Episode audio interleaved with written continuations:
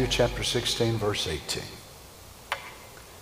We still believe the way up is down, right? That's backwards, of course, to the world, but we know that's the way it works in the program of God. Matthew 16, 18. The words of the Lord Jesus. And I say also unto thee that thou art Peter, which is little stone, Petra, little stone. Upon this rock I will build my church, which certainly was not on the little stone, because the little stone backslid just a little bit after this. But it was on the revelation of who Jesus was. Upon this rock I will build my church, and the gates of hell shall not prevail against it. 1 Timothy 3:14 and 15. These things write I unto thee, hoping to come unto thee shortly. But if I tarry long, that thou mayest know how thou oughtest to behave thyself in the house of God, which is the ecclesia, an assembly, gathering of citizens called out from their homes into some public place or an assembly in a Christian sense, an assembly of Christians gathered for worship in a religious meeting. So, this is what the church is, which is the church of the living God, the pillar and ground of the truth. And the ground is a stay or a prop or a support. So, in reality, it's no wonder Satan is going to do his best to destroy the church. Now, he will destroy this church, not so much this building here, but I'm talking about the church that Jesus said he would build as his own. But I'll tell you what he'll do on the other hand. He will build, support, multiply, strengthen, and grow his own church. Because Satan also has a church. They are his wife. They are his wife. I'm glad we don't belong to that church. You see, he never had one until the New Testament. But once he saw what God was doing, he thought that was a great idea. Then he decided he would make his own church. And he has. They're called different names and different titles, but every one of them that are contrary to God's word belongs to the devil. Now, none of them, of course, would ever say, that they are Satan worshipers. None of them would ever draw a pentagram. They'd never get goat's blood. They'd never do all that stuff. Um, but what they do is, Jesus said in St. Mark 7, Howbeit in vain do they worship me, teaching for doctrines the commandments of men, which is seed of discrepancy. How many would like to be remembered tonight as we pray? Heavenly Father, as we bow our heads in your presence, it's with gratitude and thanksgiving, Lord, that we are here tonight. And we're so thankful, Father, for all that you mean to us. We love you, Jesus, so much. Thank you for the strength that you give us from day to day.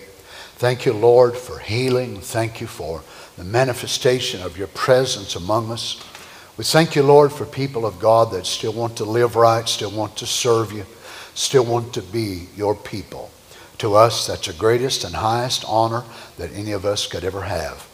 We've assembled here tonight, Lord, that we might be able to sing, pray, worship, clap our hands, turn in prayer requests. Father, sing with all of our hearts to you as a group and then as individuals and then as choirs and so on, as we've already heard tonight.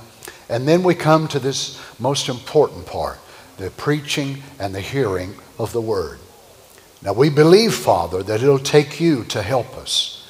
It'll help. Definitely, I need your help to help me to get out of the way and help me to say something that'll bless your people. They need you too, Lord.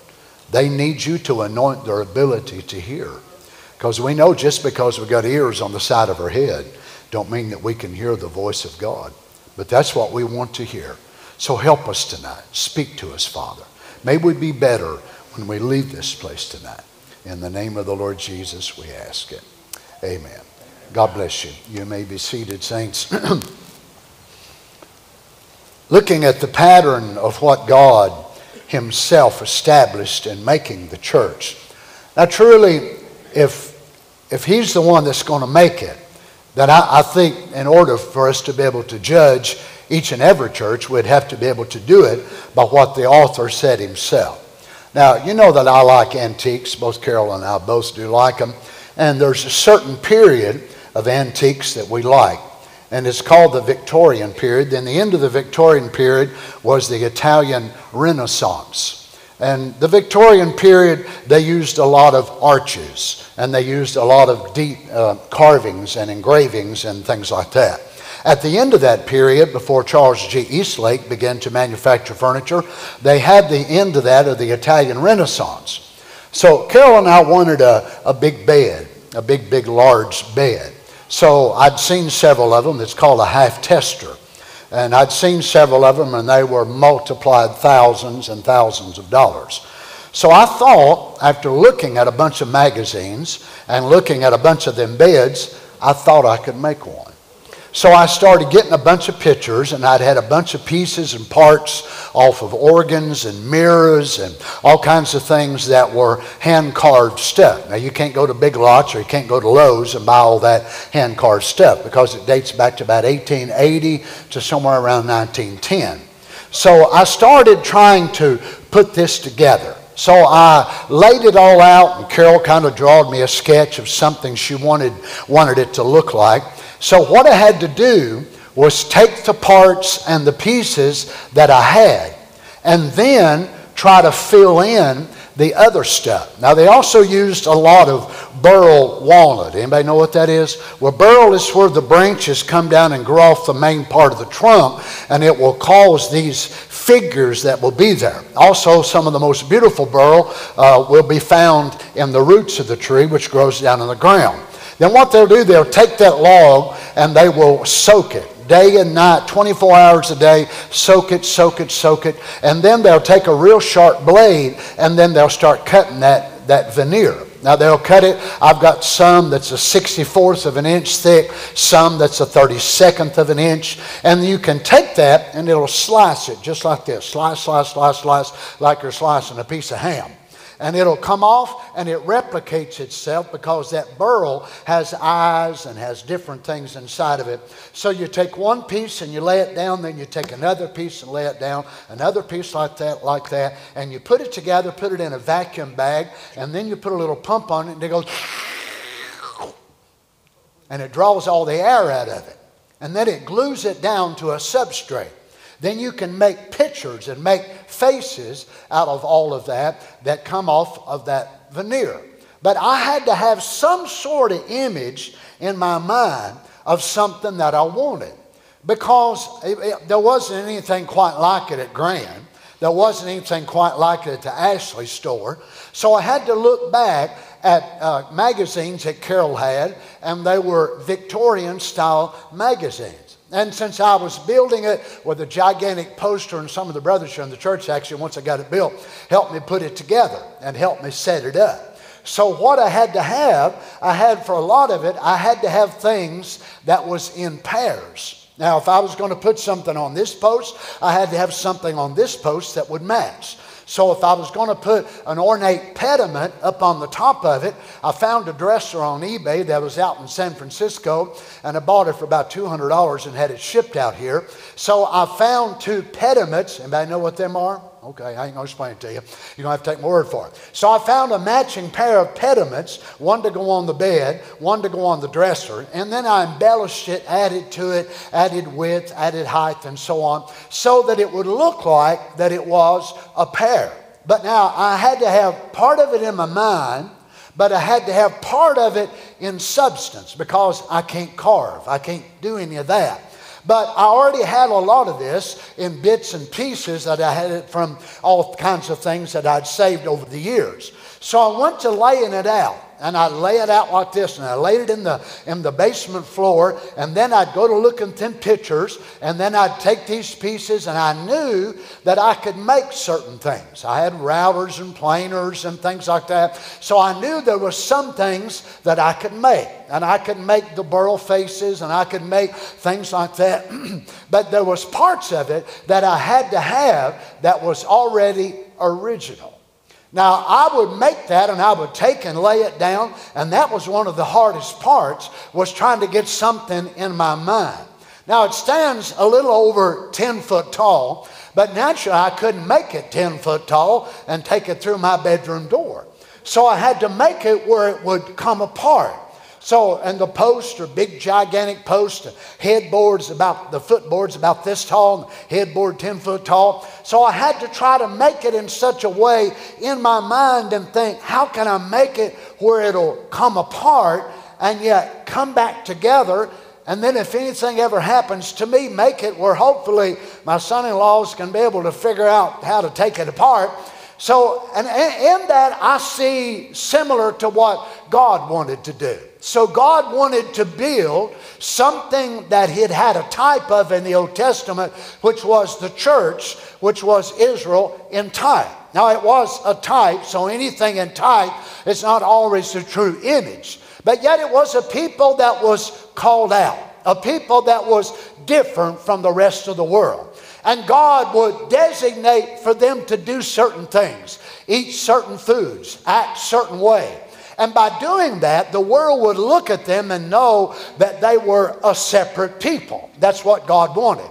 God wanted a people that was separate. So he would tell them to wear a certain color. Now, God told them to wear what was called a ribband, R I B B A N D, a ribband of blue on the border of their garment. Now, that, that was quite unusual but it was the merging together on their earthly clothes of the heavenly color, which was the skies. And then God would tell them that don't eat these types of food. Don't eat anything with the web foot. Don't eat anything that doesn't chew the cud. Don't do this, don't do that. So every day they would go to the market that didn't have deep freezers and refrigerators, microwaves, and all that. So a lot of the countries still do the same thing today. They go to the market every day to buy the perishables. So every day when they would go to the market, they were testifying that they were obeying the laws of Yahweh.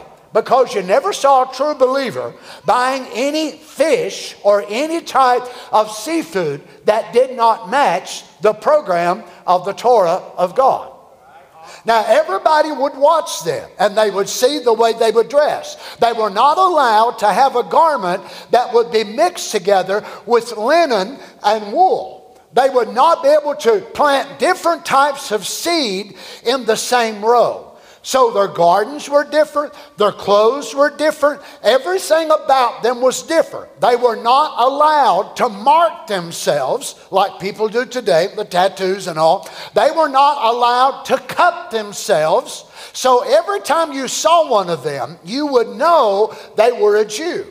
And then, of course, they had the law of circumcision, also another sign. So God wanted his people always to be separate. Now, when it comes to the New Testament, God did not take away the laws of separation, but now he's going to move it where it's going to start inside of their soul. No matter how much they done all the outward things in the Old Testament, they still never had a true and a converted heart because the law couldn't produce it. But in the New Testament, God is going to come inside of them and start sanctifying or circumcising them from the inside out. Now, they're still going to dress certain ways and they're going to live certain ways. And there's certain things they're not going to do. Of course, the world today does not want to hear that. They will say, well, it don't matter what you look like. It don't make no difference to God if you paint your face or cut your hair or wear breeches. Why, what difference does it make to God? Well, it still does make a difference to God. God don't want the women dressing like men. God don't want the men dressing like women. God don't want men marrying men. God don't want women marrying women. Somebody say amen. That's God's law. That's what we believe. Is that right? So, whenever God then was going to design this church, He is the builder Himself. So he never called the apostles together for a general meeting and said, Now look, I'm thinking about building this thing called a church. First time he's ever used, of course, the word. I'm going to build this thing called a church. Now, Peter, what do you think that I should build it out of? Now, unlike Carol and myself, when we wanted this particular thing in our house, and as long as I'm around, I mean, Carol will always think of this and look at this, this bed. And she told me not long ago, she said, Donny, if something was to ever happen to you, I don't know what in the world I would do. Every room in this house has got antiques in it that you've either, either built or refinished. Every room, I, I would see you everywhere. Well, that's the way God wants to be inside His church. So, whether it's in the nursery, whether it's in the bathroom, whether it's in the fellowship hall, in the pastor's office, in the mezzanine, God wants us to see Him in every room of this building. God wants to be the main reason that we come here. God don't want it to be, well, they've got nice basketball goals. You need to find another church to go to. That's the reason you come here.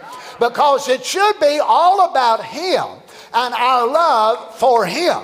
Then all the rest these things are just nice things to have around. That's not really the reason that we come to church. Is that right? So it should be. Not like with my house, I've got things everywhere. And it would be the same with Carol, because Carol's made curtains in this room and curtains in that room, and her, her, you know, just her signature about this and that is all through our house, which is the way it should be. And it should be then that in God's house, that it is not the signature uh, of a denominational board, and we look and see, well, this was Bishop so and so idea, and this was so and so's idea, and they think the church should do this or should not. No, it should not even be that way at all. It should be the signature of God, should be in every house of God that truly belongs to God. But it's so sad to realize that many churches do not have the signature of God. They have the signature of a man, a single man, or a group of men which lead that church. So then, if that man behind the pulpit thinks that, well, you know what, uh, I don't know that it's necessary anymore to really preach on holiness. I don't know that it's necessary to preach against the things of the world anymore. We might do better and we might gain more if we would uh, let, let off of that. And then, then in a year or two, we'll, we'll start preaching on it again. And by that long, you've lost a whole lot of ground. yeah. So, what did they do? Then the church will start taking on the image of the man in the pulpit, the image that he is creating by the words that he is saying or the ones he's leaving out. So you see, it's not just important what a man says, but many times I like to know and find out what is he leaving out because sometimes what he's leaving out has much more of an impression on the people than the words that he is actually saying.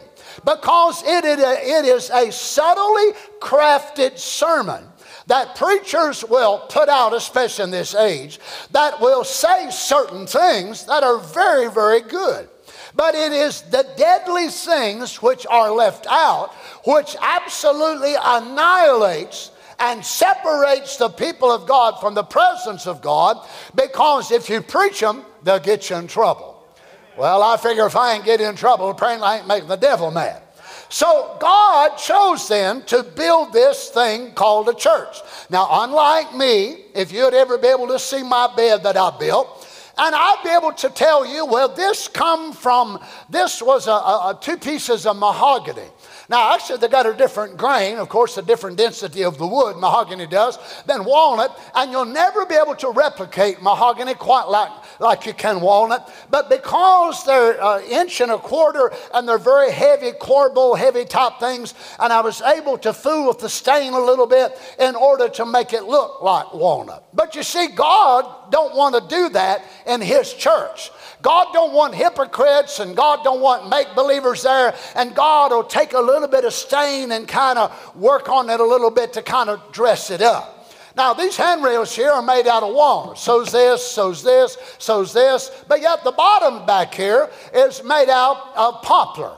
And yet we could not, of course, be able to afford walnut through the whole thing. But I was able to be able to take the same stain and be able to work also on this organ here. Brother John Gisson built this, and I was able to take the same stain and make it look like walnut. Now, naturally, by nature, they're not colored the same way. In poplar, you'll find real white wood. You'll find streaks of green. There's one of these rails in yours got a streak of green about that wide and about four foot long. But you won't find it, and I am not going to tell you which one it is. I was able to take stain and work on it and blend it, as they call it, and make that green disappear. Now, you got to know what you're doing. But what you're doing is hip- hypocritical in one sense of the word because you're trying to hide one thing to make it blend in with something else. Now, this is walnut, these are poplar, this is uh, this is birch, and you've got a mixture of woods on the library in there that's exactly the same way. But if someone knows what they're doing, then they can take the finished part of it and actually pull several different types of wood together and make you think every bit of it is from the same tree. And that's what Satan does when it comes to a church. Then he will have this church, that church, that church. Oh my, we're all going to heaven. Well, I reckon everybody is, ain't they? My goodness, people can live like a devil. You hear, hear their funeral preached, and you think they're just right next door to Gabriel and Michael. I mean, they're just walking down streets of gold, and you think, good Lord, you got to be kidding me. If they went to heaven, my, the devil will be there in three weeks. Look, friend, I don't care what a preacher tries to put you in the gates. There ain't no preacher that can put you in or keep you out. It's your own life that you live before God. So God wanted this beautiful, beautiful creation called the church. God wanted this thing. Now, God knew as soon as He designated this to place it on the earth, He knew that Satan would want to replicate it. So, God gave us an original pattern. And we would be able to judge that pattern and look at the pattern and study the pattern. I've told you before, there was an older sister down the church in Kentucky, and whenever I preached on twins years and years ago down there, she came to me after the service and said, Brother Donny, I've got a nephew, and said he works for the federal government. And he, he works in the Treasury Department and studying about counterfeiting. And she said, I asked him one time about counterfeiting. And he said, many years he'd been there studying, studying, watching it all out. And she said, How do you know? How do you know when you see a counterfeit bill? He said, I've never seen one. She said, What do you mean? You mean you don't study the counterfeit? He said, No, I study the real so much that as soon as I see one, it will stick out to me. Now, you know, I find that a great truth in that, that we can spend so much time studying the false and trying to defend this and that and the other, and we absorb a lot of that time when we should be studying the real. So, how are we going to know if our church or any other church is the like to true and original church? Well, we look at the pattern. That's all we do. We look at the pattern.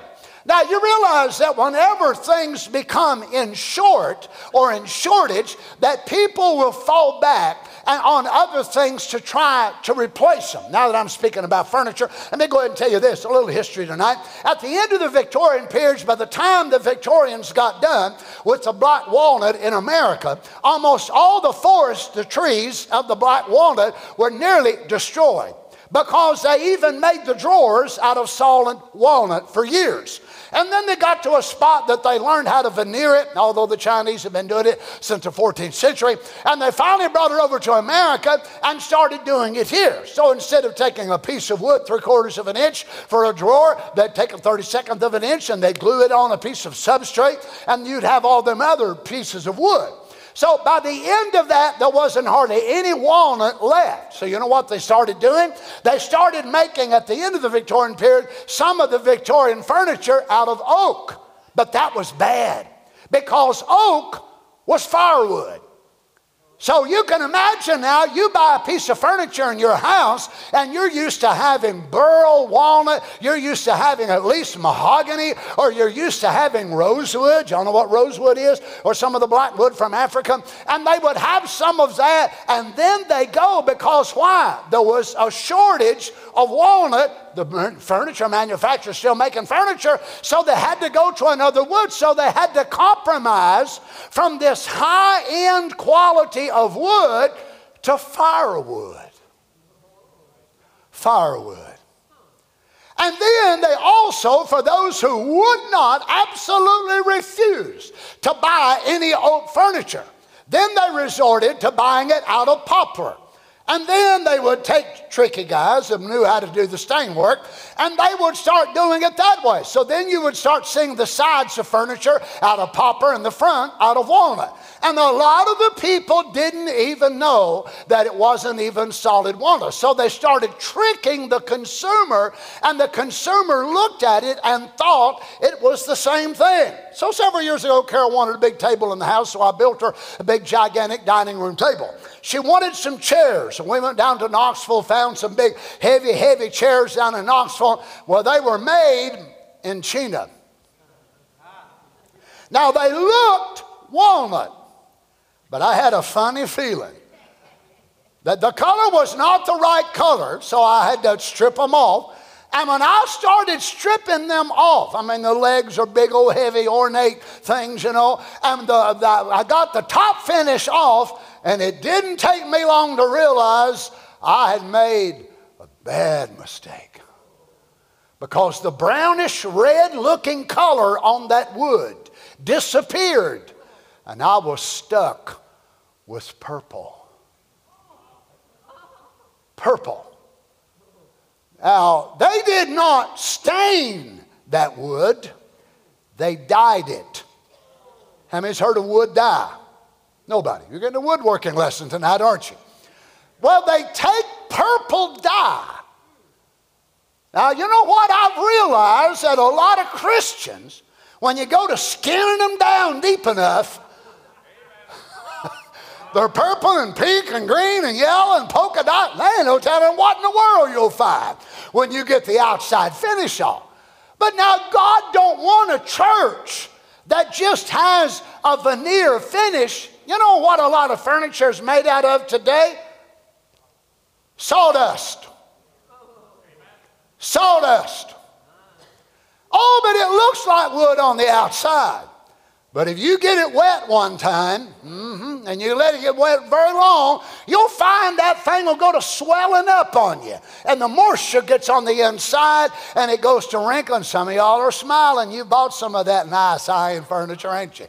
Well, you see, that's the way Satan then decided, well, if God wants a church, I, I want one too, but I can't make one that'll look so opposite of God's because if I do, everybody will know it. So I've got to make one that at least initially will have the appearance of His church. So it will look like God's original church. And of course, it didn't take long until that happened. Now we see then that in the Ephesian church age, they begin to get away from that first love that God gave them, which was divine love by divine nature.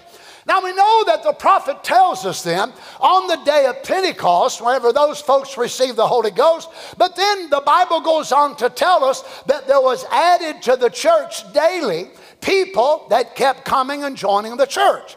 And then we find that there were some of them that were Pharisees that believed, and no doubt some Sadducees that believed and others that begin to believe. But the Bible doesn't say anything about them getting the Holy Ghost they just joined up with them. And then before long, they began to get some of the rich folks to come in and some of the wealthy people of the cities and so on. And they began to say, look, now we, we, we don't need this, this type of religion. We don't need this type where everybody screams and shouts and hollers and runs and praises God. We don't need that. So, what did Nicolaitan begin to cry for? They began to cry to get away from those crying, shouting, jumping, screaming Acts 2:38 young ones. Is that right? Now, why? Because they now had become an established church. Now, in that established church, there were also preachers, of course.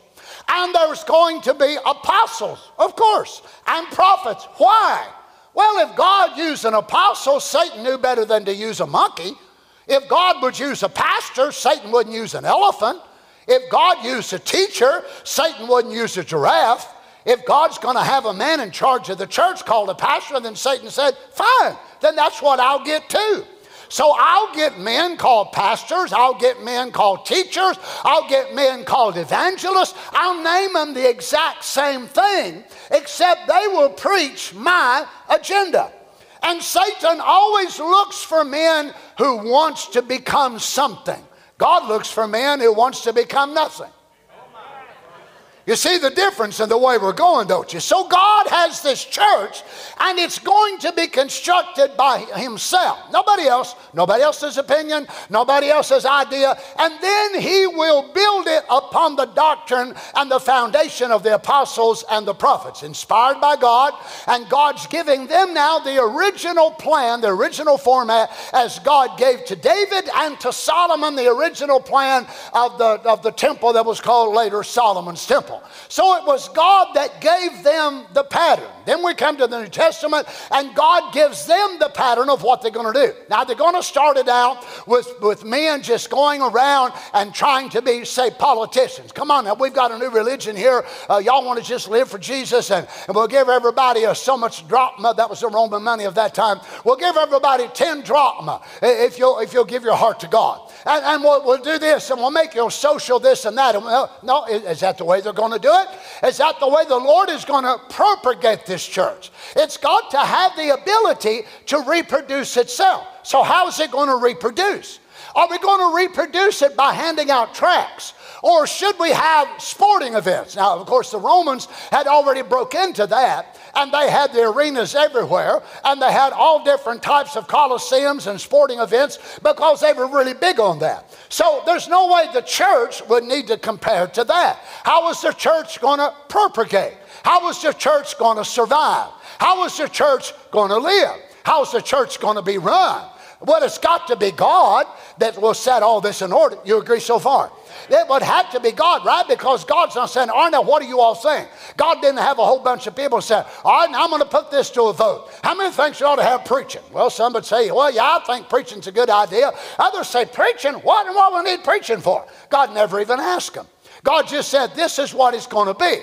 I'm going to have apostles, prophets, evangelists, pastors, and teachers. And then in the church, y'all going to need some deacons, y'all going to need this and that. So this is the way that it's going to be. Now, do you believe this is God's original plan?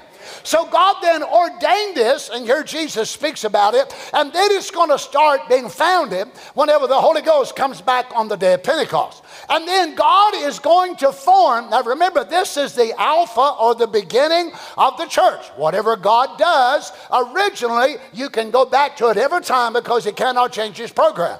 So God calls one God given messenger out of every age. And then he will give the word, the light of God, as we looked at the eye in the horn, the horn representing the church, the eye representing the messenger of the day. Through him, the light of God begins to penetrate into the church, and the church will hear the voice of God. They'll know how they should conduct themselves. Well, should we go to church? Should we assemble? Remember, they'd never assembled quite like that before. Now, in the Old Testament, they'd get together at certain feasts, and then they wouldn't see one another for months on in. But God said, I don't want that to happen in the New Testament. As a matter of fact, it must have been quite unusual because actually they began to gather on the first day of the week, which was the Lord's Day, which was, of course, on Sunday. Now I realize there's, there's a group of element of people and the Gentiles that still are Sabbatarians, and they want to be able to try to worship on Saturday. That's fine, they want to do that. But that is not the seal of God. But the disciples in the New Testament, they begin to start something that was different than the Old Testament in that they were starting to meet on a regular basis. Wow. So they would, in the Old Testament, maybe go to, go to the meeting house and they'd meet there at the temple, bring their sacrifice. They would stay there together a couple of days, and then they would come back for three or four months until some other type of feast. And then they'd come back again. But God said, no, that won't work now. I want my people to be in fellowship with each other. I want them to be in fellowship with me. So I want this to be a regular gathering together of my people so I can meet with them. And then they started singing psalms and hymns. I remember David did that, of course, in the Old Testament. And they had the Kohathites, they had the Levites, they had the men that was the musicians and so on. And much of the psalms, of course, was written to them. And they would sing, but they'd never quite done it like the New Testament. So the first service that they began to have, how unusual it must have been. But it was the great, great builder constructing on the, on the earth what he wanted to call now his church. So the preachers never got up and preached about the next mayor that's going to run. And you know, they wasn't a politician standing up there saying all the things that the preachers say in this day and time. They weren't standing up there and trying to just please everybody, but they preached the gospel. They preached salvation. They preach water baptism in the name of the Lord Jesus Christ. They preach the baptism of the Holy Ghost. Is that right? So, this is the thing then that God started. Now, you imagine for the first several months, and say on up into six months or a year, and the devil is just kind of learning as this thing is going. He's never seen anything quite like it. They're meeting together and they're talking and they're singing. And then these one guys get up and they're, they're preaching and they call, call the meeting to order and they just sing a little bit and they talk about the goodness of God. And, and they didn't know exactly how to go about themselves. So they would just get up and feel led of the Spirit of God to preach, and they'd preach a little bit and testify, and maybe have some to stand and sing of the glory of God, and then they'd go to laying hands on the sick, because that was in the original commission, and they begin to form them church services. You imagine as Satan began to look on it, and he saw, this is amazing. This is amazing. I love this idea. I want a church too. I think I see now what God wants. God wants to meet with his people on a regular basis, and, and, and I, I can see what it does to them. It actually makes them magnetized to his persona. It, it does something to them that the law never did. It's, it's actually helping them love one another better and they're actually enjoying going to this, and they're really enjoying being there. So then, you know, the first church and that was in Jerusalem, and then it began, they began to spread out, so they went one here and there and there. And by the time that Paul begins to write, there was a church in Corinth, there was a church in Philippi, there was a church here, there was a church there. By the time John began to write in the book of Revelation, there was churches now that have spread abroad in Cappadocia, that spread into Spain, that spread into Europe. Europe. So the gospel had begun to spread forth. And everywhere they would go, they began to ordain churches. I want you to listen now. This is something that is totally new, even to that world, which would have been the modern world at that time. They'd never seen anything quite like this. Now, the temple of Diana, of course, was in several places and they would do something similar, but yet it was not like this because there was something alive in these services. So they would go and they would sing and they would worship and they would cry. And uh, the, the difference, one of the main differences, of course, was it was the fountain of life and truth. Uh, the, the, idol worshippers, most of them had uh, all of these uh, goddesses and priestesses and priestesses and all of that. And they had horrible, horrible things that they did. But these people were coming together and they were crying and they were worshiping and they were repenting of their wrong. And then they would come up and they would sing, and the Spirit of God would gather among them and they would just love one another. And oh my goodness, and Satan thought, this is awful. This is absolutely horrible. I cannot believe I let this happen right in front of me. I didn't consider this a threat. When I saw this first thing called a church, and that what they're calling it, church, I, I can't believe that I did not recognize what a threat this really was. But I can see this is worse than a wildfire. This is a contagion. It's catching on. Everywhere these guys go, They're giving, it's like somehow they've got life in them some way, and when they get there, it jumps out of them and other people get it, and it's like they're becoming almost infected with this. No, it was actually sealed with it. It wasn't an infection, it was predestination. But you watch him now as he begins to look at this and he's learning, he's learning as the move of God is starting to grow and begin in its infancy. And by the time, of course, that Paul writes 1 Corinthians 55 AD, something like that, it is already now, the churches are set in order. And now you've got many of the Corinthian church. You know, I'd like to bring it to you sometime. I've said it several years ago, taking each one of the New Testament churches, taking the positives and the negatives, the drawbacks and the great things they had, and the faults they had in each one of them, and being able to compare them, show you even that then it was exactly as it is today that there were no perfect churches in the New Testament. So if you're looking for one, let me just save you a lot of wasted time. You ain't going to find one. Anywhere you got a bunch of people coming together, you're going to have problems. I don't care if it's Walmart, Kroger, baseball game, or the church house, you're going to have problems because everybody's opinion is so different. And this is why that God had to have a designated plan, and He Himself was not only the architect, the designer, but also the builder. He did not just say, I will be the architect of the church, and then you all can change things if you need to. Now, we changed many things on this building here. I think sometimes that the architect only draw, drawed it up to give Brother Michael something to go by. And then he could make all the changes from there because he made plenty of them. That's what I said about Carol whenever we built our house. I told Brother Langer, I said, look, I only ordered these plans to give Carol something to go by, and there'll be many changes that'll happen thereafter. And they did. because she didn't like this and she didn't like that, but hey, she's the queen of the house. I want her to be happy. So what, God didn't say, now look, if y'all need to modify, change this. They said, no, no, no, no, no. I'm the architect, I'm the designer, and I am also the builder. But the problem is then that Satan wants to put people in that same church mood. Now, he does not want to just make his group totally separate and say, well, y'all do whatever you want to do. We'll leave you alone. You leave us alone. Oh, no. He realizes in order to try to bring the real move of God under his control, he has to infiltrate that move and tried to project his own agenda into that move, his own headship, which will make it contrary to the headship of the Word of God. Now, he will do it by different means. Depends on the area, depends on, you know, as the prophet said, certain things that works in a certain area will go over, and he said other areas, it won't work at all. That not only works in the kingdom of God, it also works in the kingdom of hell.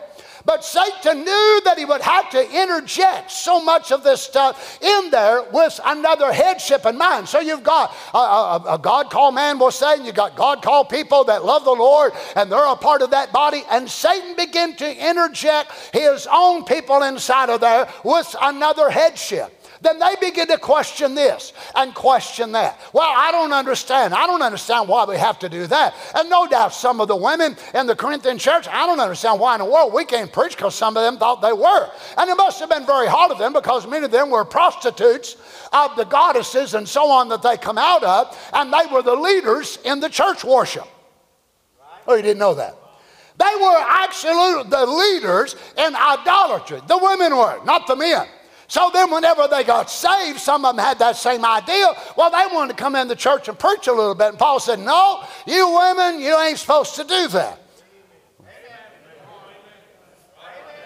Well, you know, already Satan wanted to try to interject something into this great plan. So Paul had to write, of course, in Corinthians more than any other church about all these things that was going on. Why? Why was this written? Because the headship of another being is trying to come into the church. Now, I want to ask you, brothers, here tonight. Are there any of you brothers in here that would like to share your wife with another man? Praise the Lord. Any brothers like to share your wife with any other man? Would you be okay with your wife having two heads? Neither does God. Neither does God.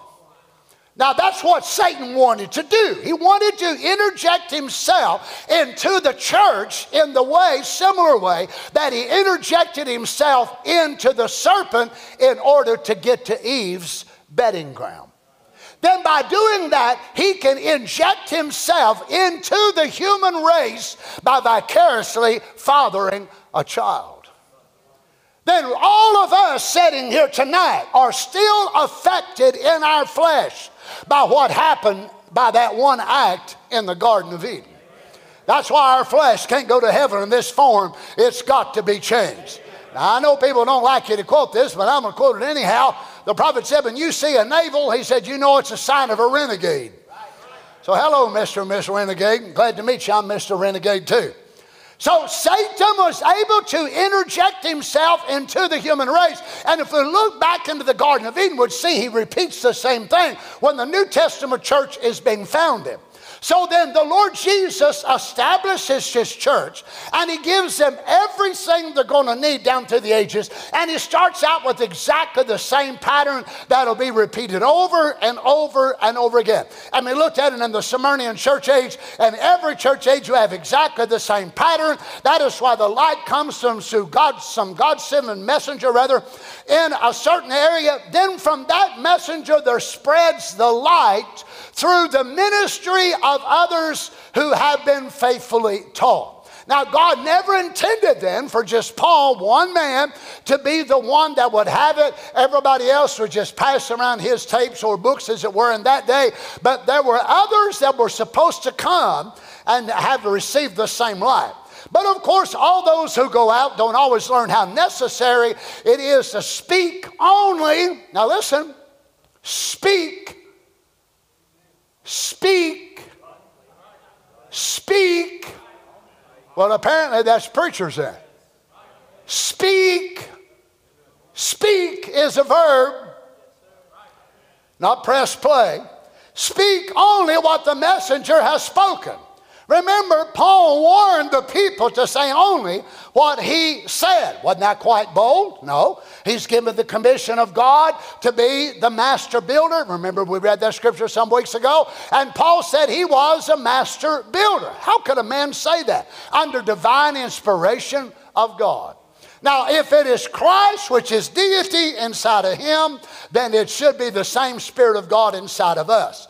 Notice the prophet goes on to say then that Paul admonished them to say only what he had said. If any man think himself to be a prophet or spiritual, let him acknowledge. Now listen, let him acknowledge that the things which I write unto you are the commandments of the Lord. Now, this is pretty bold and brazen, but this is a man who knows what he's called to be. This is God's way of carrying out the original plan by project his thoughts. Now, remember, a prophet's made different than us. He's made so that his subconscious and first conscience lay so close together that God can project himself right into that subconscious by the supernatural. And that's the way the validated, thus saith the Lord, is absolutely perfect. Now, it's not like a man or a woman that feels inspired and they speak in tongues or prophesy, and it might be right and it might be wrong. But God never, never committed the way of thus saith the Lord to being an iffy situation. So a prophet is a special creation of God. So God can project to him his thoughts, and it is absolutely infallible. Praise the Lord. I'm glad myself, aren't you? Now, notice they add here, they take away there, soon the message is no longer pure, and the revival dies down. Now, in order, of course, for God to be able to propagate this church, how will the church be able to reproduce itself? Because the church is in feminist form. It is that part of the attribute of God that projected from eternity. So, how will the female be able to reproduce herself? Now, there's no question in our minds, I don't think, that churches in America and around the world are reproducing, but how, what kind of seed are they producing? So, you know, it's all part of every church. I don't care what they believe, what the foundation of their doctrine is. Every church wants to grow, every church wants to get bigger.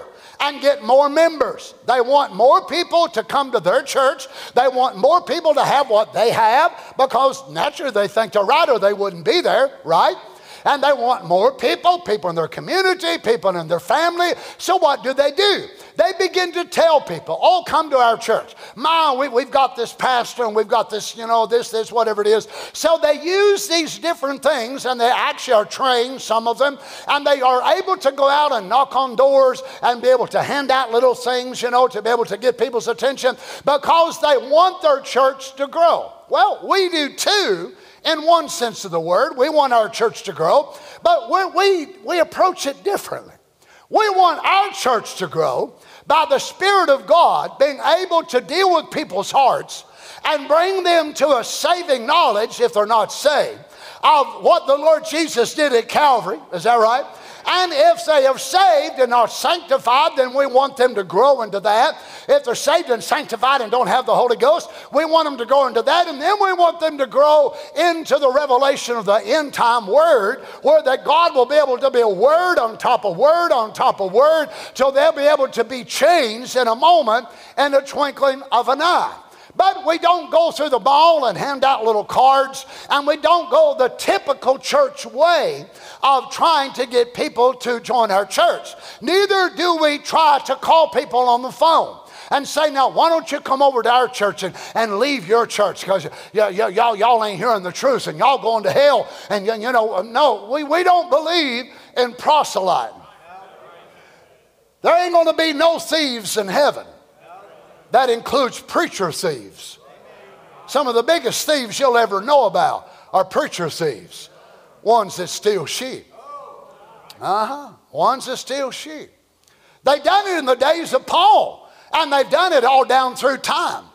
That's right. But yet, we're not interested in that, right? We're on the same page, right?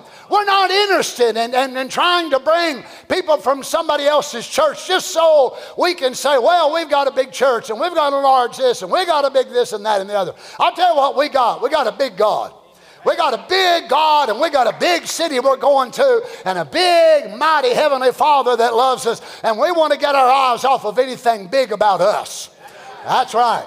We do want everyone that He wants here with us. Now, whoever that is, then I trust Him. And I tell Him all the time, Lord, I want only who you want to be a part of our assembly. That's all I want. And I tell people if people come to talk to me and they're thinking about moving here or coming here from some other state or whatever more, I tell them, look, I want you. I told somebody not long ago, if, if God wants you here, I want you here.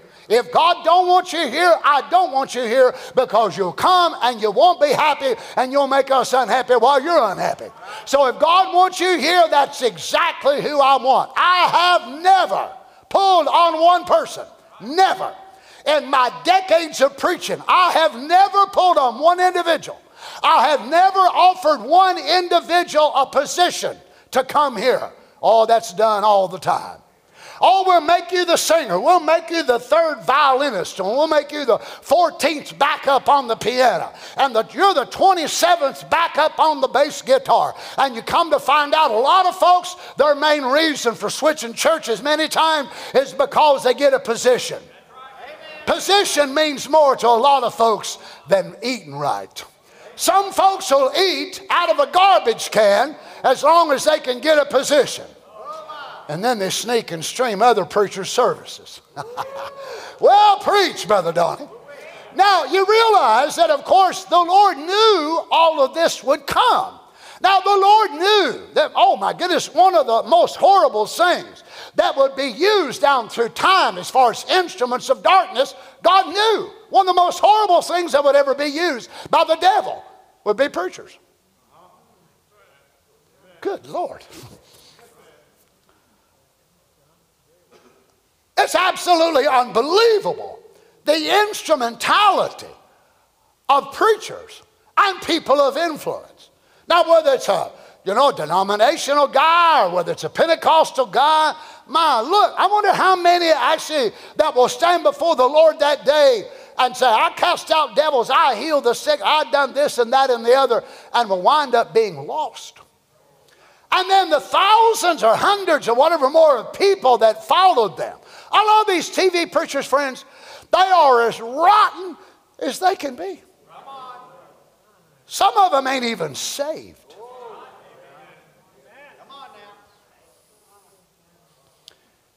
And yet Satan projects them and people get hurt by them and taken advantage of. And then what do they do? They put all preachers in one big pile. Well, don't put me in that pile because I don't belong in that pile. There's brothers here in this church that are genuine, sincere men of God. They don't belong in that pile either. There's brothers all over the world that stand for the truth of the gospel that do not belong in that heap. That's what Paul called them. They would heap to themselves teachers having itching ears. So the Lord knew that. Well, why didn't he avoid that? Because that was his choice to use God called ministry. He knew Satan would impersonate it. He knew that Satan would impersonate discernment and Satan would impersonate tongues and interpretation. I know we don't hear quoted much around the message, but in harvest time, the prophet tells us the devil can hand out them supernatural gifts by the handfuls by the handfuls. The devil can hand them out. Oh my goodness. Now, what's he going to hand them out to? Well, he'll hand them out to different types of people, depending on their influence and what they can do to be able to pull people away from the original church. And always Satan's work will be more flowery, it'll be more Hollywood, it'll be more of a glitter and, you know, all that sort of thing, and acceptable with everybody and loved by everybody. Nobody has nothing bad to say about him or nothing like that. And Satan will always paint his up and he will make God's choice look so, so small and so reproached and so misunderstood and so, so hated by the world always. And yet God says, That's my wife. That's my people. That's who I put my vindication on. Now, think if God is going to build this work himself, and going to call it, as he called it, his church, then he's going to have to have a divine protocol by which this thing will be started. God must build in it the ability for it to be able to reproduce itself because that's God's original law of reproduction. We can find that in the book of Genesis where that the seed was in every kind. Now we know that the seed started out by the spoken word and then the trees began to come up out of the earth and then God said, let every tree bring forth of its kind, of its seed which is in itself. Now it starts out with the seed spoken word, then it comes up out of the ground, busts up out of the ground. For those that produce fruits, then where does the seed wind up in the apple? Where does it wind up? Starts in the ground, comes through a process, and then it winds up in the apple itself. So the apple contains the seed, a multiplication of the seed form that was in the ground that came from the spoken word. Is that right? So then the fruit bears the seed. Uh, it, it, really bothers me when I hear preachers blasting the fruit of the Spirit because you think they don't even know what they're talking about. They're, oh, we don't need the fruit of the Spirit. Why the Pharisees had the fruit of the Spirit? They did not have the Holy Ghost. They did not have the token life. They could not produce the genuine fruit of the Spirit in the same way and measure that a child of God can.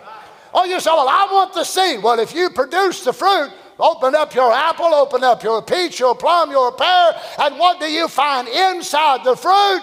The seed. So the seed then comes to its fruition once it produces the fruit. This is where we are, Mount Treetop in the last day. So this is the attraction in the last hour, and it's no real, no wonder why that Satan is absolutely coming against a church like never before. Now, as you know, I'm in contact with many ministers all over the world. I've never seen a time, the way it's been the last three or four years, that the devil is attacking the ministry. If it's not the health of the ministry, it will be their family, or it will be the church that they preach to, or it will be just constant something going on all the time. I don't know how many preachers that I know of right now that are dealing with all kinds of trouble, either physical or, or mental or psychological or problem. Why? Satan attacking them with everything. If he can get them leaders down, get them depressed, get them sad, get them weary, and then they just study a little bit and give you a little round mouth sermon and say, Go on back home now, little children, then what's he going to do? You're not going to be strong to be able to meet the challenge in your hour. But I'd like to let hell know tonight God has got some men of God that despite sickness, despite disappointment, despite sorrow, despite misunderstanding, and all kinds of other things, they are anointed to speak the word. They're going to not compromise. They're not giving in to hell. They're not giving in to sickness. They're not giving in to the devil. They are preaching the word and they are getting a bride ready for the rapture. Hallelujah. Brothers, let's jump down to 1 Corinthians chapter 4, verse 15. We'll jump over a couple of these quotes here. Now, what's the pattern of how a God called man was inspired by the Holy Ghost to write in the first church age? 1 Corinthians 4:15. For though ye have 10,000 instructors in Christ, Wow. Yet have you not many fathers? There's a great difference between an instructor and a father. An instructor may or may not have the power of reproduction or begettal. They can make followers after themselves. I don't want you to be a Reaganite. I want you to be a son or daughter of God. I'll tell you one thing if that's all you want to be, I'm disappointed in you tonight. Just to be a Reaganite? no, you need to set your goals way higher than me. You need to set your goals higher than any man that's ever lived on the earth. Set them to the Lord Jesus. So, Paul, by now, there was already this division that was going on. So, there were some that did not have the power of begettal. In other words, they did not pack the seed germ in them. Now, if you don't believe me this, you listen to Spoken Words Original Seed, also End Time Seed Sign in Tifton, Georgia, in 1962, you heard the prophet saying the same thing. That God was going to plant the way the church was going to grow in the body. So the body would pack within itself the ability to reproduce itself. So, how, what is the greater works? imparting eternal life. Eternal life. Now, many can study just by the mind, study the Bible, study the Greek, study the Hebrew, study the message, and be able to get up and give a good little talk of some sort. And I hate to say it, friend, but that's what some of the preachers are on the message. They're just intellectual. They study and they can talk. Oh, I had one sitting talking talk with me some time ago. Oh, and, and he was coming talking to me, asking me for advice. And as he sat there and he started telling me that he was called to do this and that and the other, and uh, he basically was giving me his resume. Well, I, I, went to this company and I turned it around, and I went here and I turned this company around, and I, I done this and I turned this company around. I thought, what in the world has that got to do with you preaching the gospel and you being called to do something for the living God? What in the world is your success as a businessman got to do with that? What if we could give Peter a resume? Now, Brother Peter, we want to give you a resume right here tonight, and uh, we want you to fill this out. Uh, Brother Donny, I can't write my own name. Would you care to fill it out? And I'll put a big X there. Uh, now, James, what about you? Well, the Bible says they were ignorant and unlearned men, but there's one thing they did take note of they had been with Jesus. So you could have an instructor. Oh, they could instruct the word and lay the word and lay the word, but they don't have the ability for Christ to reproduce himself through them. But if you'll notice what they do, they themselves father the people in their church. Then you'll watch the church will begin to take on the image of that man in the pulpit. Why? Because he is actually the one that is bringing them in. That's why they can't sneeze without him. Anybody preaches in the church, they got to look at him and see what he says because they don't know the word themselves. They're not begotten of Father God. They have to constantly have the permission from the pastor. Well, come on, somebody. But you see, a man who has the ability to beget, bring forth children, beget, to beget. As Paul said, I have begotten you to Christ. He was a father. So then that man that can do that, all he is is just a carrier of the seed line. He is actually a eunuch himself to where he cannot interject his own life to be able to bring forth this in the church so that I'll be like him. So what you'll find when you go to them types of churches and you watch them, you'll find a diversity of people that are there. And they won't all be, well, if the pastor jerks his neck a certain way, then you watch those that are under the teaching of a scholar or a lecturer, and they will act like him. But if that man is simply a past one that will pass the life of God, they will, what you'll find is some that'll jump, some that'll shout, some that'll cry, glory to God, some that'll sit there and look at them that's crying and say, man, they're emotional, ain't you? And what is it? It's that diversity because the diversification comes from God. But like begets like.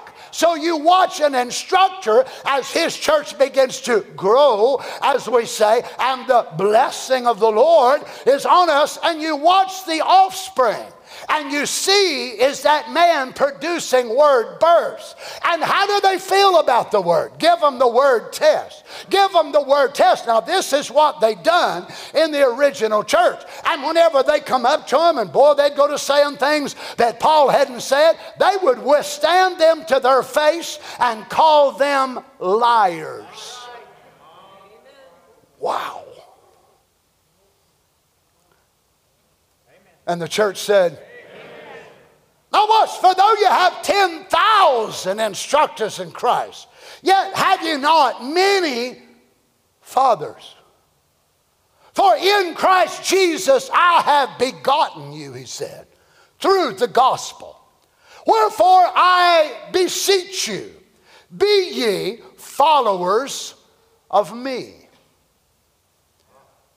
Look at this word followers, an imitator. So, Paul baptized in the name of the Lord Jesus. And preachers in this day and down through the ages have baptized in the name of Father, Son, Holy Ghost. They're not imitating Paul. Paul said, I speak in tongues more than you all. But some of our message preachers don't even believe in speaking in tongues. They're not an imitator. Well, praise the Lord. Paul cast out devils, healed the sick. And yet some of ours say, well, we don't need prayer lines no more. My Lord, we got more sick folk now than we've ever had them. Well, Brother Donny, that's a Gentile way of believing. I say amen to that, but I will also remind you it was the architect and the designer of the church who said, These signs shall follow them that believe.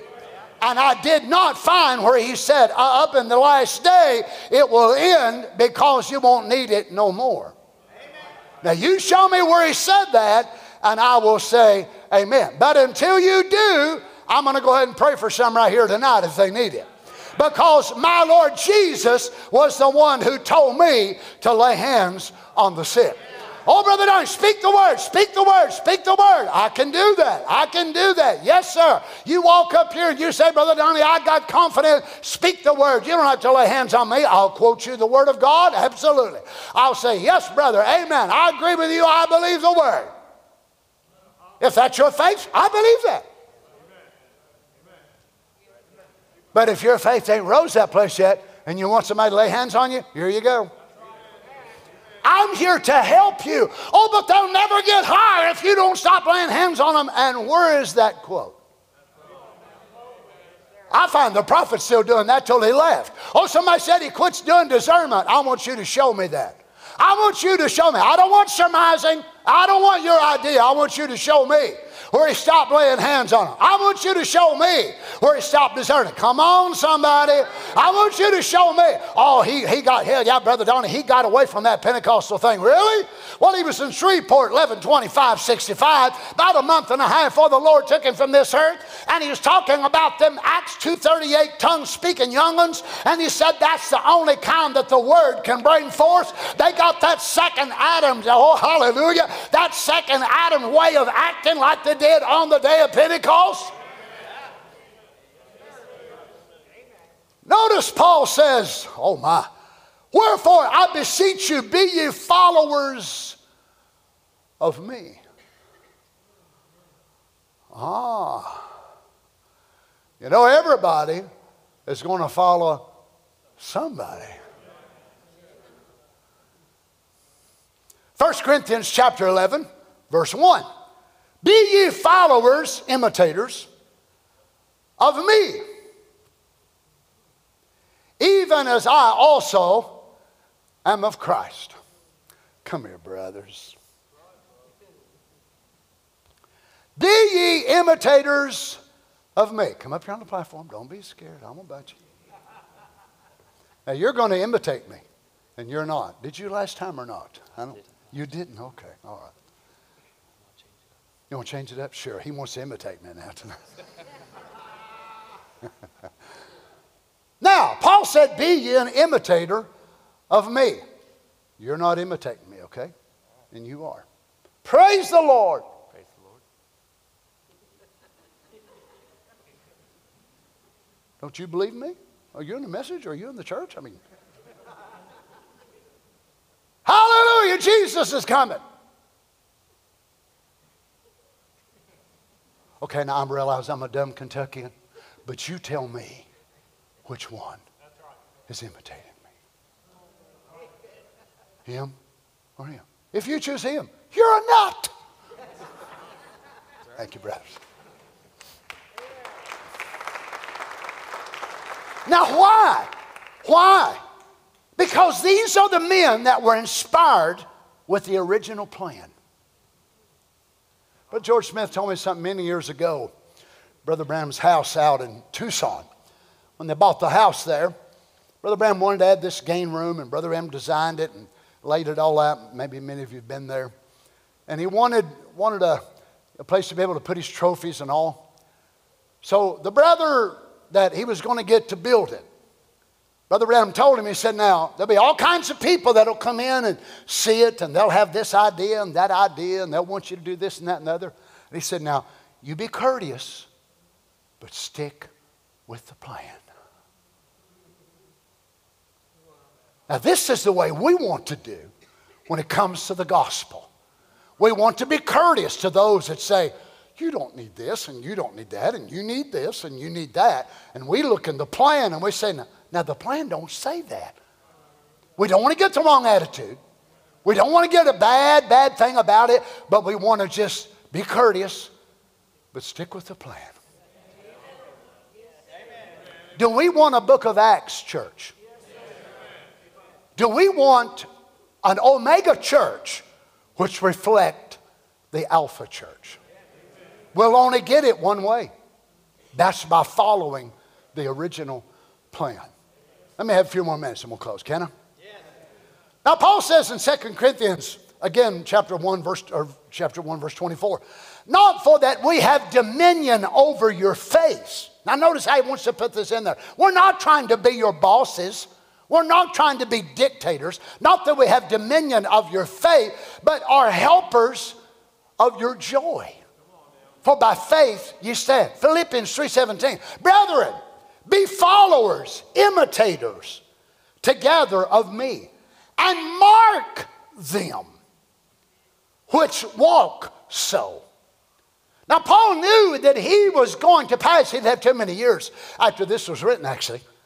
And he said, Now, be followers of me, and then I want you also to mark them which walk the way I walk.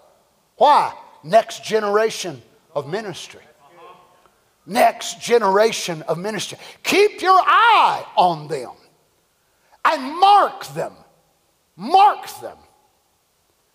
Which walk so as ye have us for an ensample. Look at this word example, pattern, manner, in the technical sense, the pattern in conformity to which a thing must you see, this pattern is not a suggestion. It either is or it ain't. You know who's going in the rapture? Those who fit the pattern. You know who's going to be left? Those who don't match the pattern. Now, that's not just the churches only, that's individuals in the churches. Oh my. Notice Philippians 3:18. For many walk, of whom I've told you often, and now tell you even weeping. Now listen what he says they are.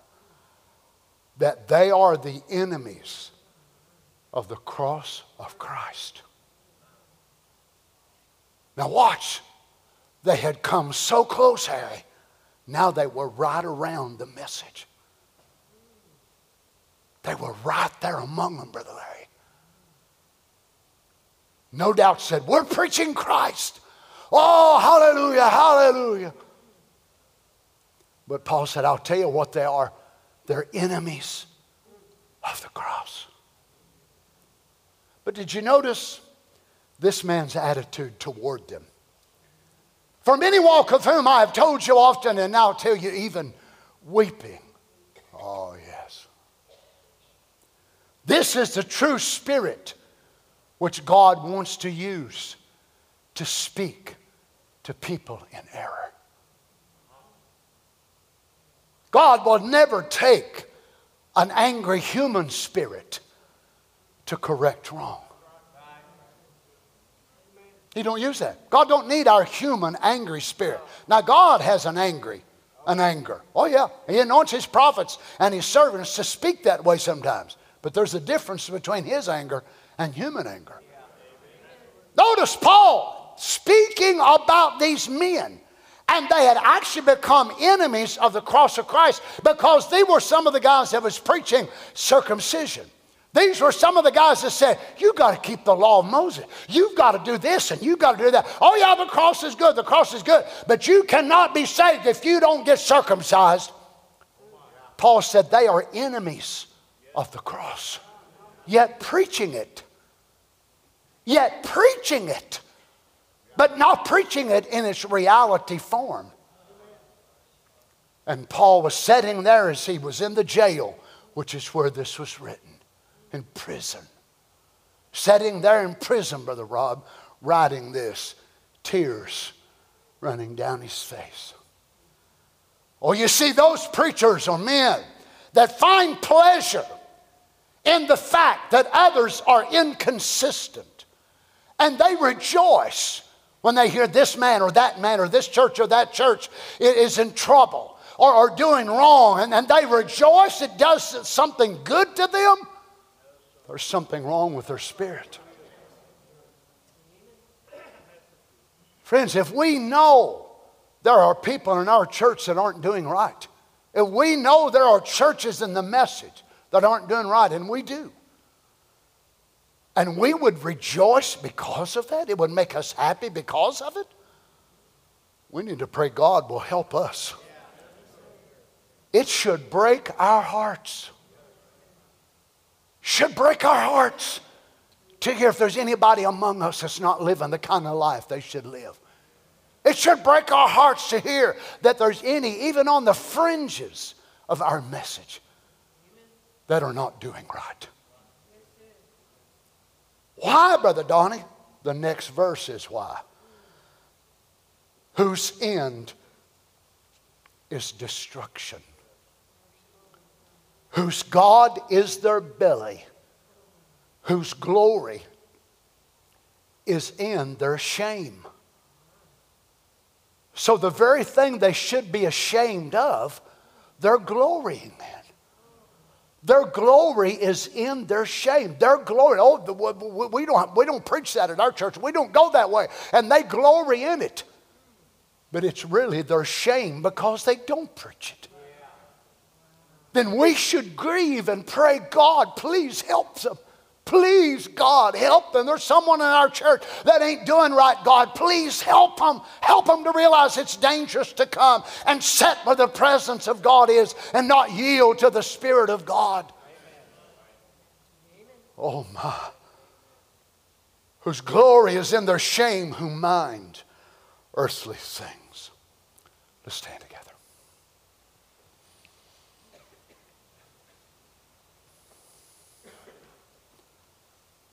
Can you see tonight why Satan wanted to impersonate himself as the church. You realize that's a quote. He has deceived the people by impersonating himself as the church. So they sing about the blood, they sing songs about the cross, they sing about heaven, they sing and talk about hell. Oh, he said, they're such good people, good people, good people. Yeah, till you show them them good scriptures, and then you'll see a side of them that you had never seen before. Mm-hmm. Yeah. Believe me, as a pastor, I get a side of a lot of people that you never see. I get a side of a lot of preachers that you never see. You see that side they want you to see, but I see a different side, especially when I give them the word and give them the message. Uh huh. Then you ought to read some of the emails I get from preachers. You ought to read some of the texts I get from preachers. You'd never believe it. So, does that make you happy? It breaks my heart. And I hope and pray to God it always does. Mean, it wants to be more like Jesus. May God help us. Excuse me. That we will not only want a church like the original church, but we will so feel. This is what Paul, another example that he gave for us preachers. So when we hear of someone going off, we hear of, you know, a, move over in Africa. I just heard a song this evening sent to me by someone, a group, a message group and they were singing about this certain man. I mean, just about worship. Just unbelievable. Absolutely unbelievable. I saw a video of, of a group in another country, many thousands of miles here. And this preacher was walking up um, between them, going in to preach. And they were bowing down before him. When he got up to preach later in the service, they were calling him Elohim. I've stood in that church and preached.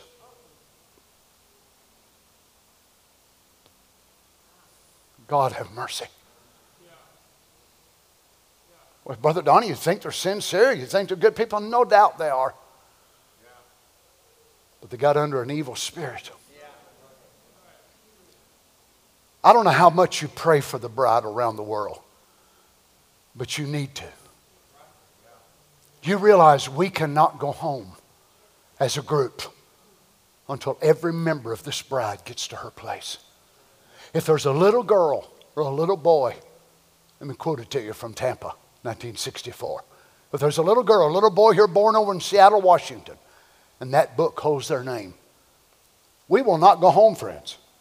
He said the church will play along, slug along, have meetings and so forth until that child is able to receive it.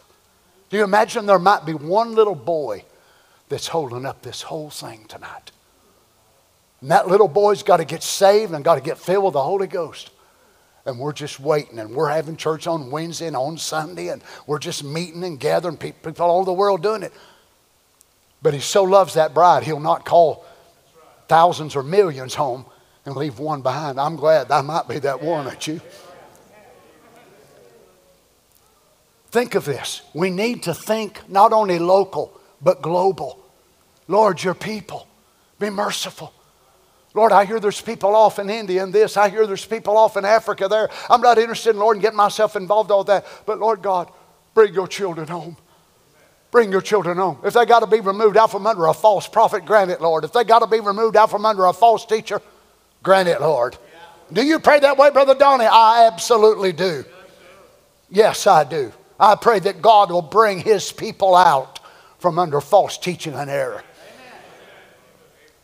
We ain't going by ourselves. We're going, hallelujah, as a group around the world. Oh, sure, God's calling individuals, we know that. But this last group, we must all go together. And no, heaven will not be in sections.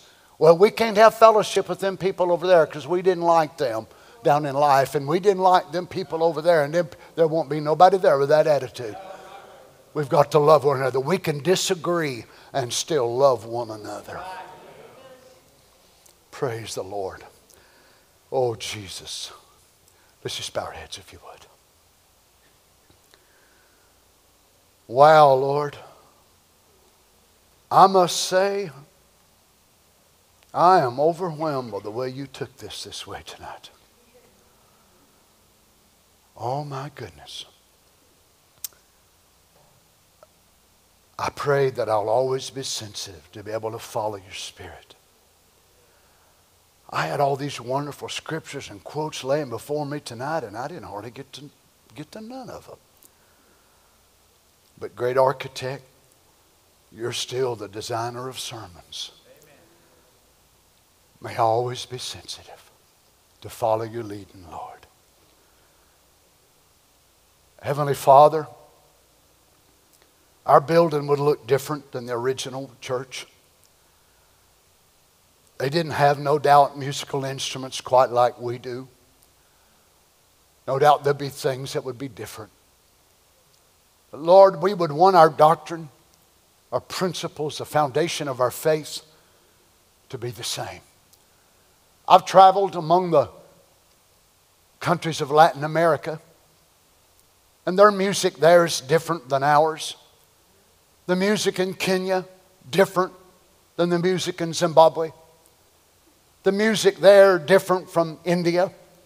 The music there, different from China and different places that I've been in the world. And you leave it that way. But yet, Lord, you, we believe you're going to have your people to be one in soul, one in heart, one in principle. Oh, Jesus, gather your people together, Father, from around the world. Men always want to try to gather them under one certain man. So they're all listening to his stuff. But how carnal that is, Lord. Gather us in Christ Jesus. Lord Jesus, may your presence so move among us here. Father, that we can lay aside our little pet doctrines and pet ideas and be one like never before. We will always disagree on things, no doubt.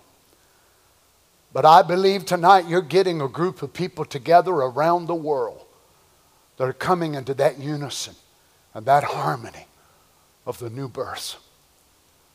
Oh, Jesus, get us together, Father. Get us together so we can leave this place. We need you, Lord. Maybe there's one, maybe there's a thousand, maybe there's 10,000. No way for us to know. But we know the rapture will not go until every member of that bride is in her place. Maybe a little black boy, maybe living on the streets of Kinshasa, maybe a little black girl living on the streets of Nairobi, the Congo, maybe a little black boy down in Africa somewhere or Florida or New York, little Indian, maybe out on the reservations. Oh God, wherever they are, would you get them, Lord? This world is getting worse every day. It's a more unfit place for us to live. Come, Lord Jesus. Come, Lord Jesus. Take us away. Lord God, if there's any here tonight that needs to fix anything in their soul, in their walk, would you help them? May we be able to move, Lord, into a sphere of love that we've never had before. A love of your word, a love for your people. Of course, first and foremost, a love for you. And I'm sure, Lord, that there'll always be people that maybe will love you a little more. As I read it to Carol on Monday, where your prophet said Peter never had that love in his heart. that John had. That Peter was more of a representative of faith, but he never quite loved you the way John did. And I thought, wow. So I can't keep from wondering then if there are even people that come to the maturity of love, if there won't be some that might love you a little more than us. So help us to realize we're not trying to match each other, but just become mature in all that we can be. I'll never be what a lot of great men are in many ways, but what I want to be is what you want me to be. I may never have the love for you that Brother Ron Spencer has, or Brother Tim, or maybe Brother Darrell. But Lord, I do know this I want to love you as much as I can. I may never have the faith that some of them might have, but I want to have all the faith that I can have to match all the things that I am for your purpose and use. I just want to be what you want me to be. I want to love you. I want to serve you. I want to be everything that I can for your kingdom, Lord. Because it isn't about me, it isn't about these people, it's about us. It's about you. It's about you living in us. Lord, I read it yesterday where your prophet said we're not worshiping a baby in a manger, deity in a manger, but we're worshiping deity in us. So that same deity is not laying in Bethlehem, but deity is right here tonight in human bodies. Oh, Lamb of God, we worship you, Jesus. We have seen your star in the west, and we have come to worship you. The wise men did not come to worship the star, but they come to worship the Christ. We did not come to worship the star, but we've come to worship the Christ that the star pointed us to. We have seen your star in the west, and we have come to worship you. So we've come to adore and love. Can we sing that, Harry? Come, let us adore him. Can we just worship him a little now before we go? I know some of you are going to be gone for the weekend, visiting your families for Christmas and all that. May the Lord be with you and watch over you and give you a safe journey and bring you back home safely to us. May you have a happy time with your family. Remember us during this time. I know you are. We so thank you for it. Erica so loved the holidays, and we've already been experiencing some pretty sad times. So if you just remember us during the time, we would certainly appreciate it. Let's just sing this together. Oh, come. Let us adore him. Aren't you glad you've seen his star in the west? Yeah. in the west. What are you talking about, Brother Donny? That seventh angel. That star in the seventh church age that shined the light. And we saw his star in the west. And it pointed us not to him, but to Christ Jesus. Sing it together. Let's worship him a little bit now before we go. Come all ye faithful, joyful and triumphant. Oh, come, All your ye, oh, come ye to bed. Where is Bethlehem now? Christ's house of bread. Come, Come and behold, and behold him. Not behold us, not behold our pastor. but let's behold him.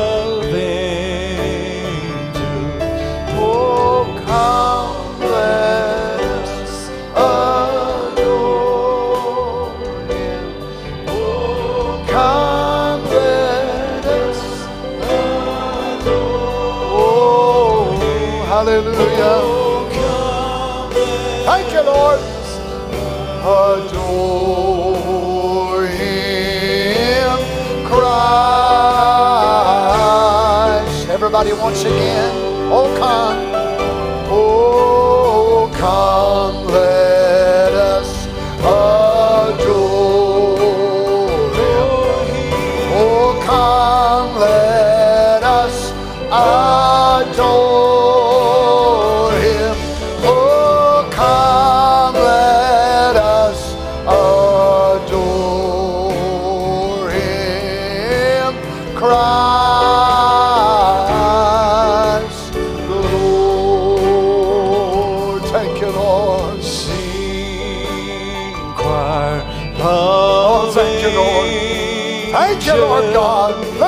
and children.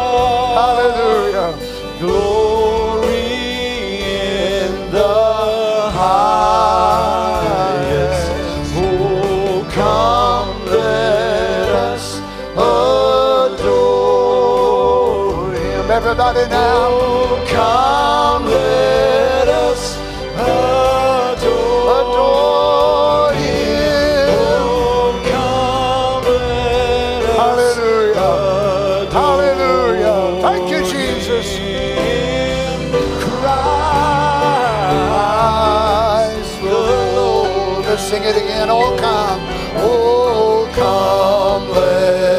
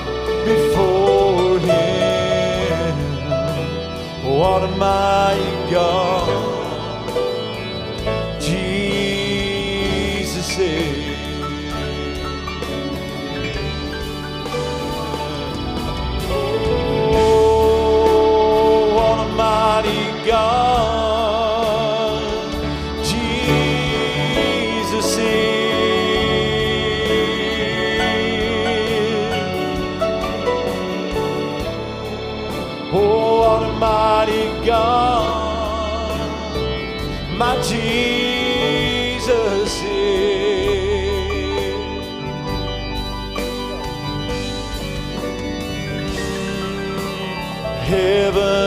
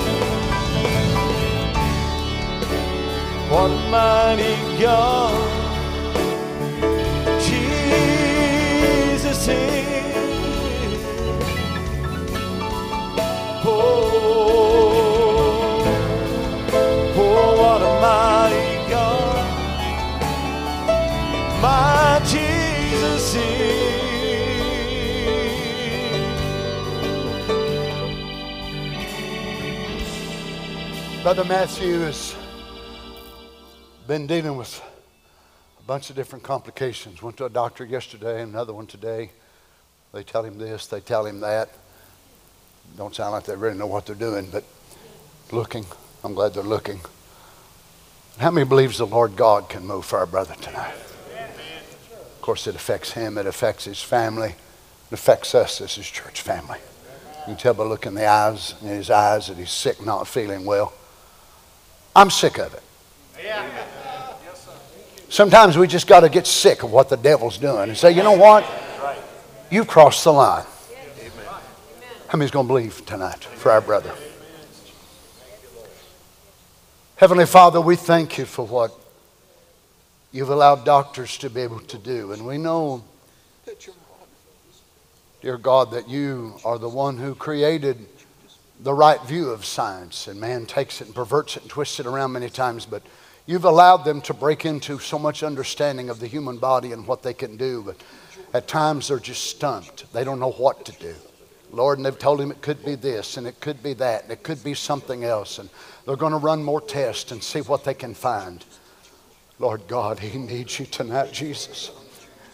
He needs you to pass by this way, Lord.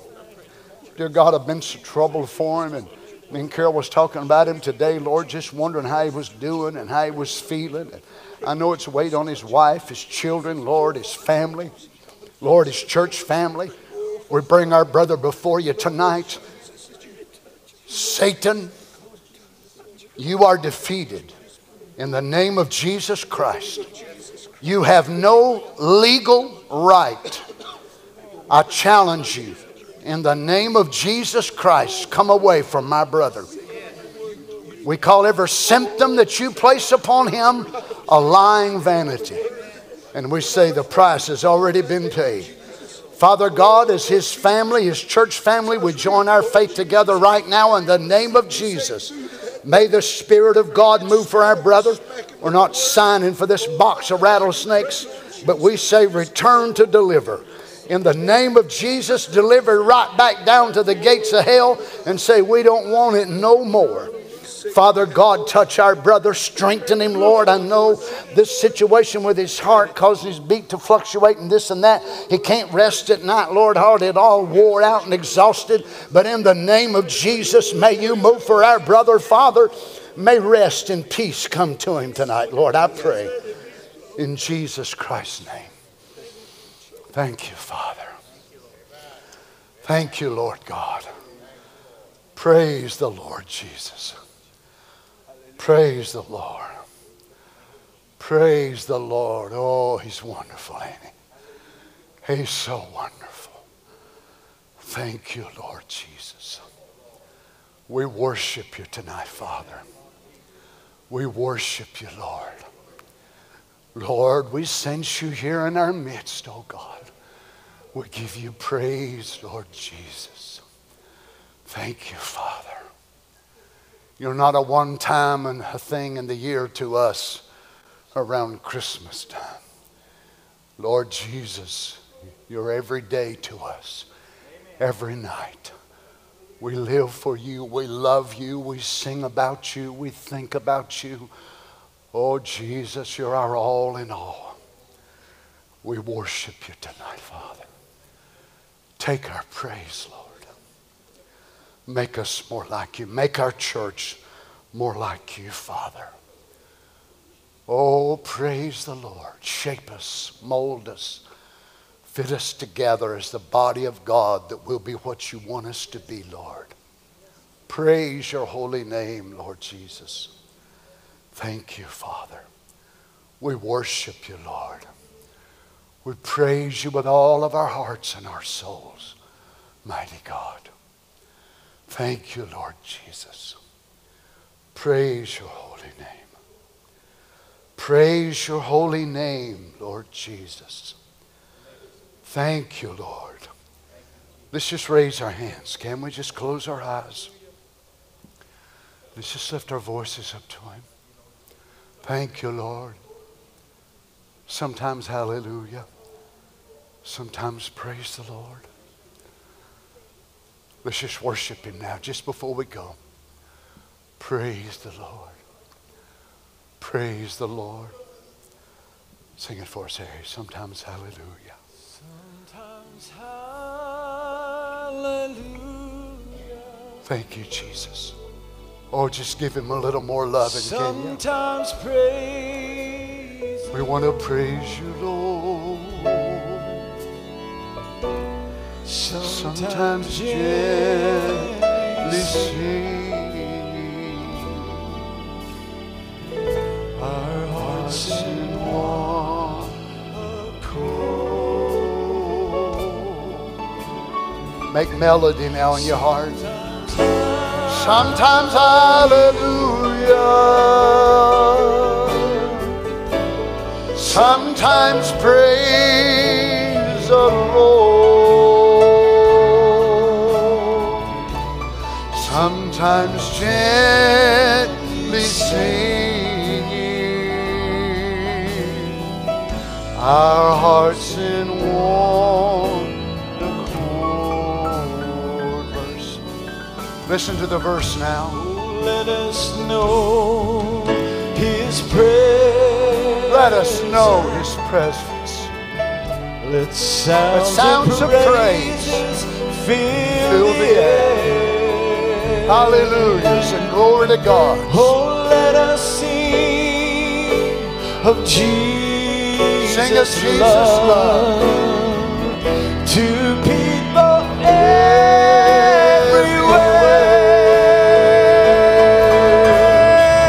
Oh, sometimes hallelujah.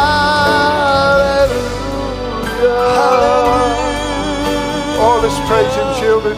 Sometimes Lord.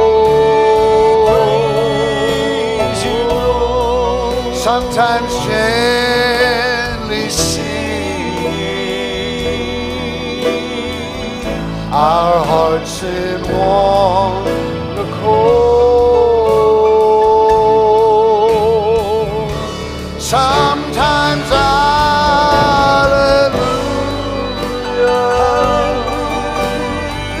Thank you, Lord God. Mold us, Jesus. Shape us. Hallelujah.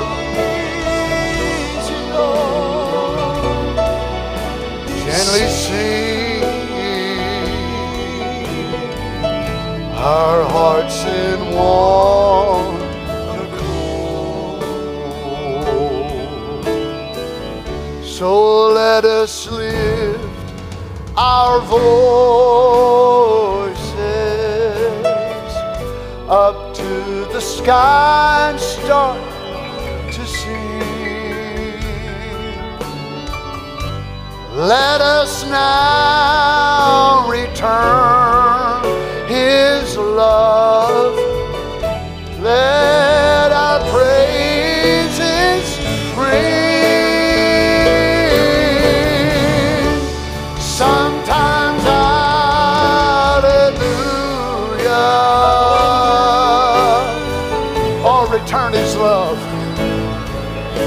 the Lord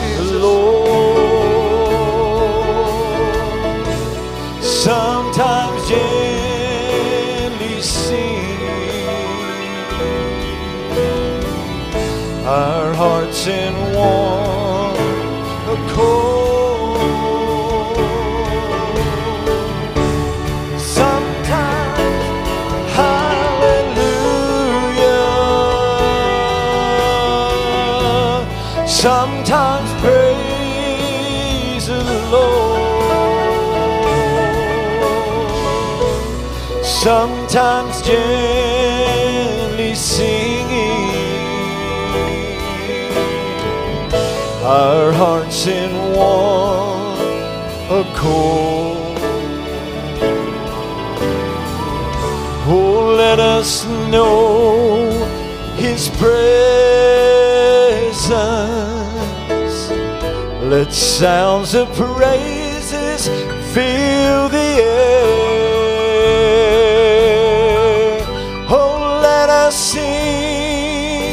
Of Jesus' love to people everywhere.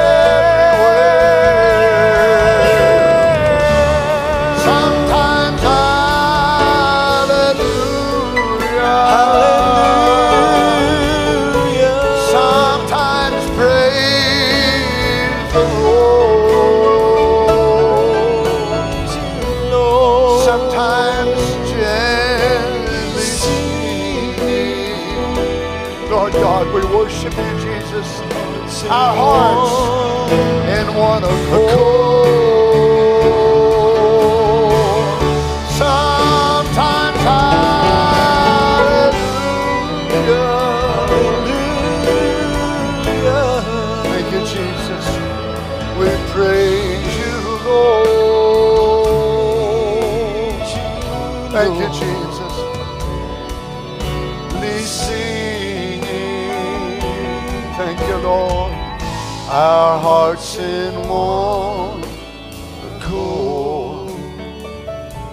Could y'all come sing that song you sung a while ago? Choir, come back and sing that again. I didn't get to hear that. Just sing it again, Harry, while they're coming and getting ready. Just let them. Don't you appreciate all the effort that they're putting forth in all this? Oh, bless their hearts. We're so grateful. It takes a lot of time for them to do it. I so appreciate them doing it. Let's just sing together again. Amen. While they're getting ready for that. Praise the Lord. Oh, yes, Jesus. Sometimes, praise the Lord. Sometimes Gently singing.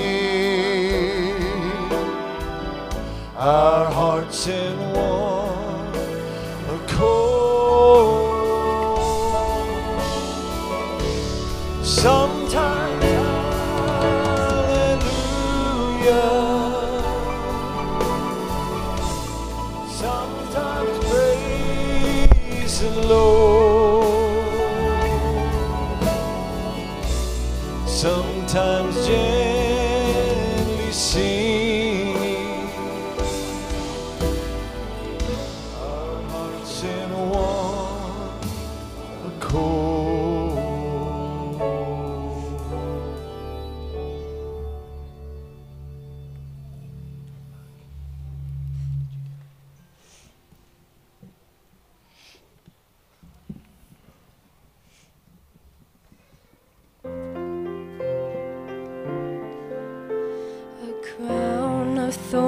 placed on his head. He knew that he would soon be dead.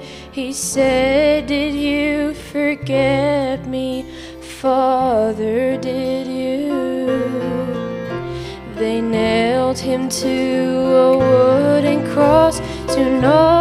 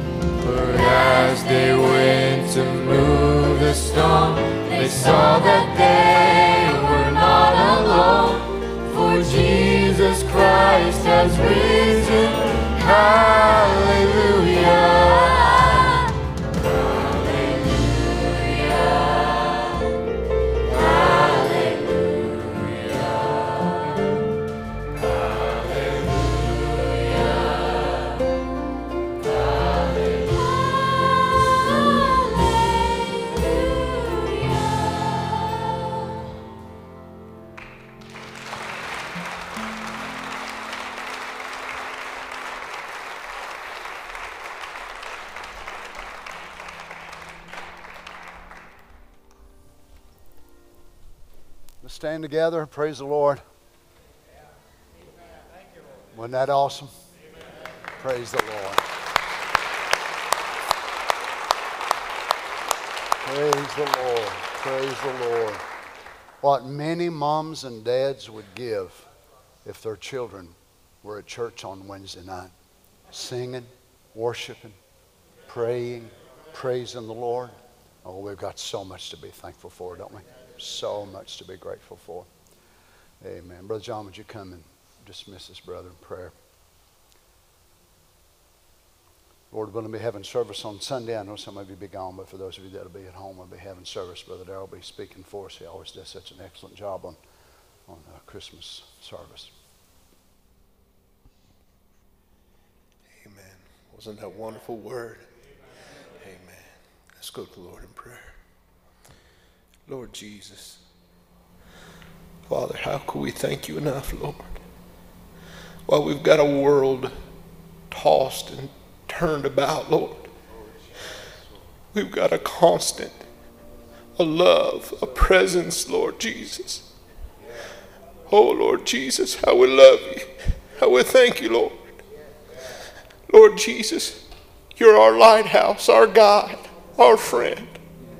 Oh, Lord Jesus, you're guiding us home, Lord. And we're so thankful, Lord Jesus.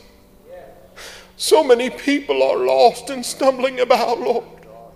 Oh, but Lord Jesus, Lord, we're so thankful, Lord, that you've given us a light, Lord.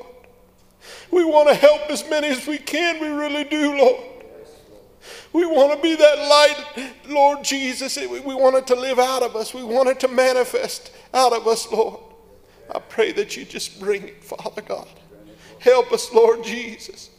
Be with each and every one, Lord, during this holiday season, Lord. May we really focus on the light, Lord.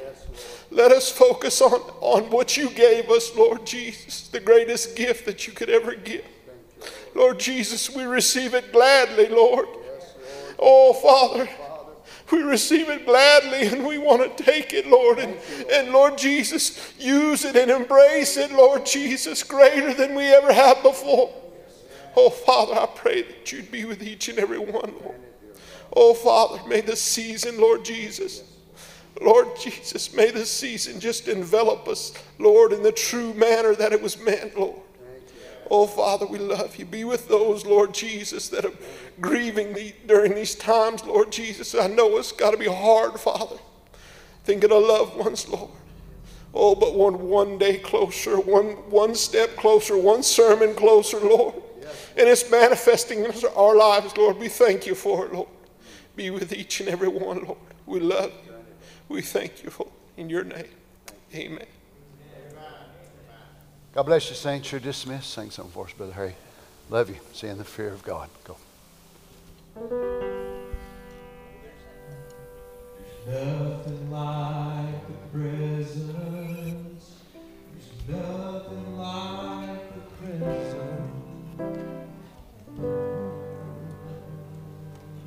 Key of G? No. Let's sing a different song.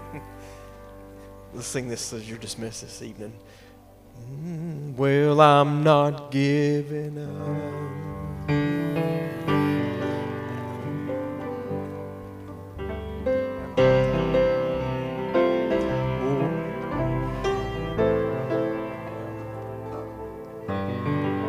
Well, I'm not giving up. Oh, I'm not turning round.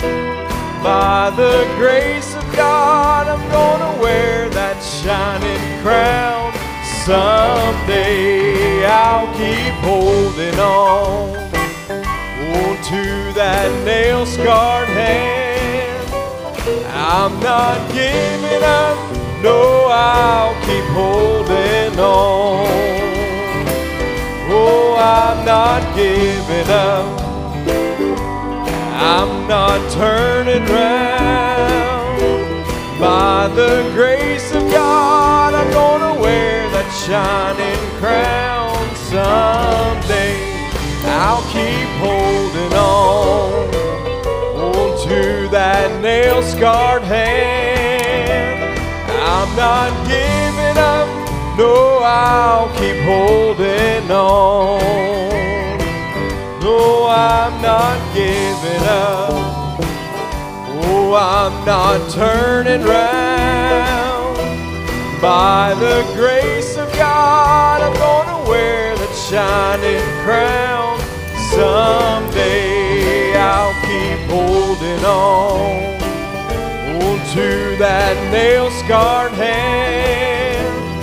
I'm not giving up, no, I'll keep holding on. Oh, I'm not giving up.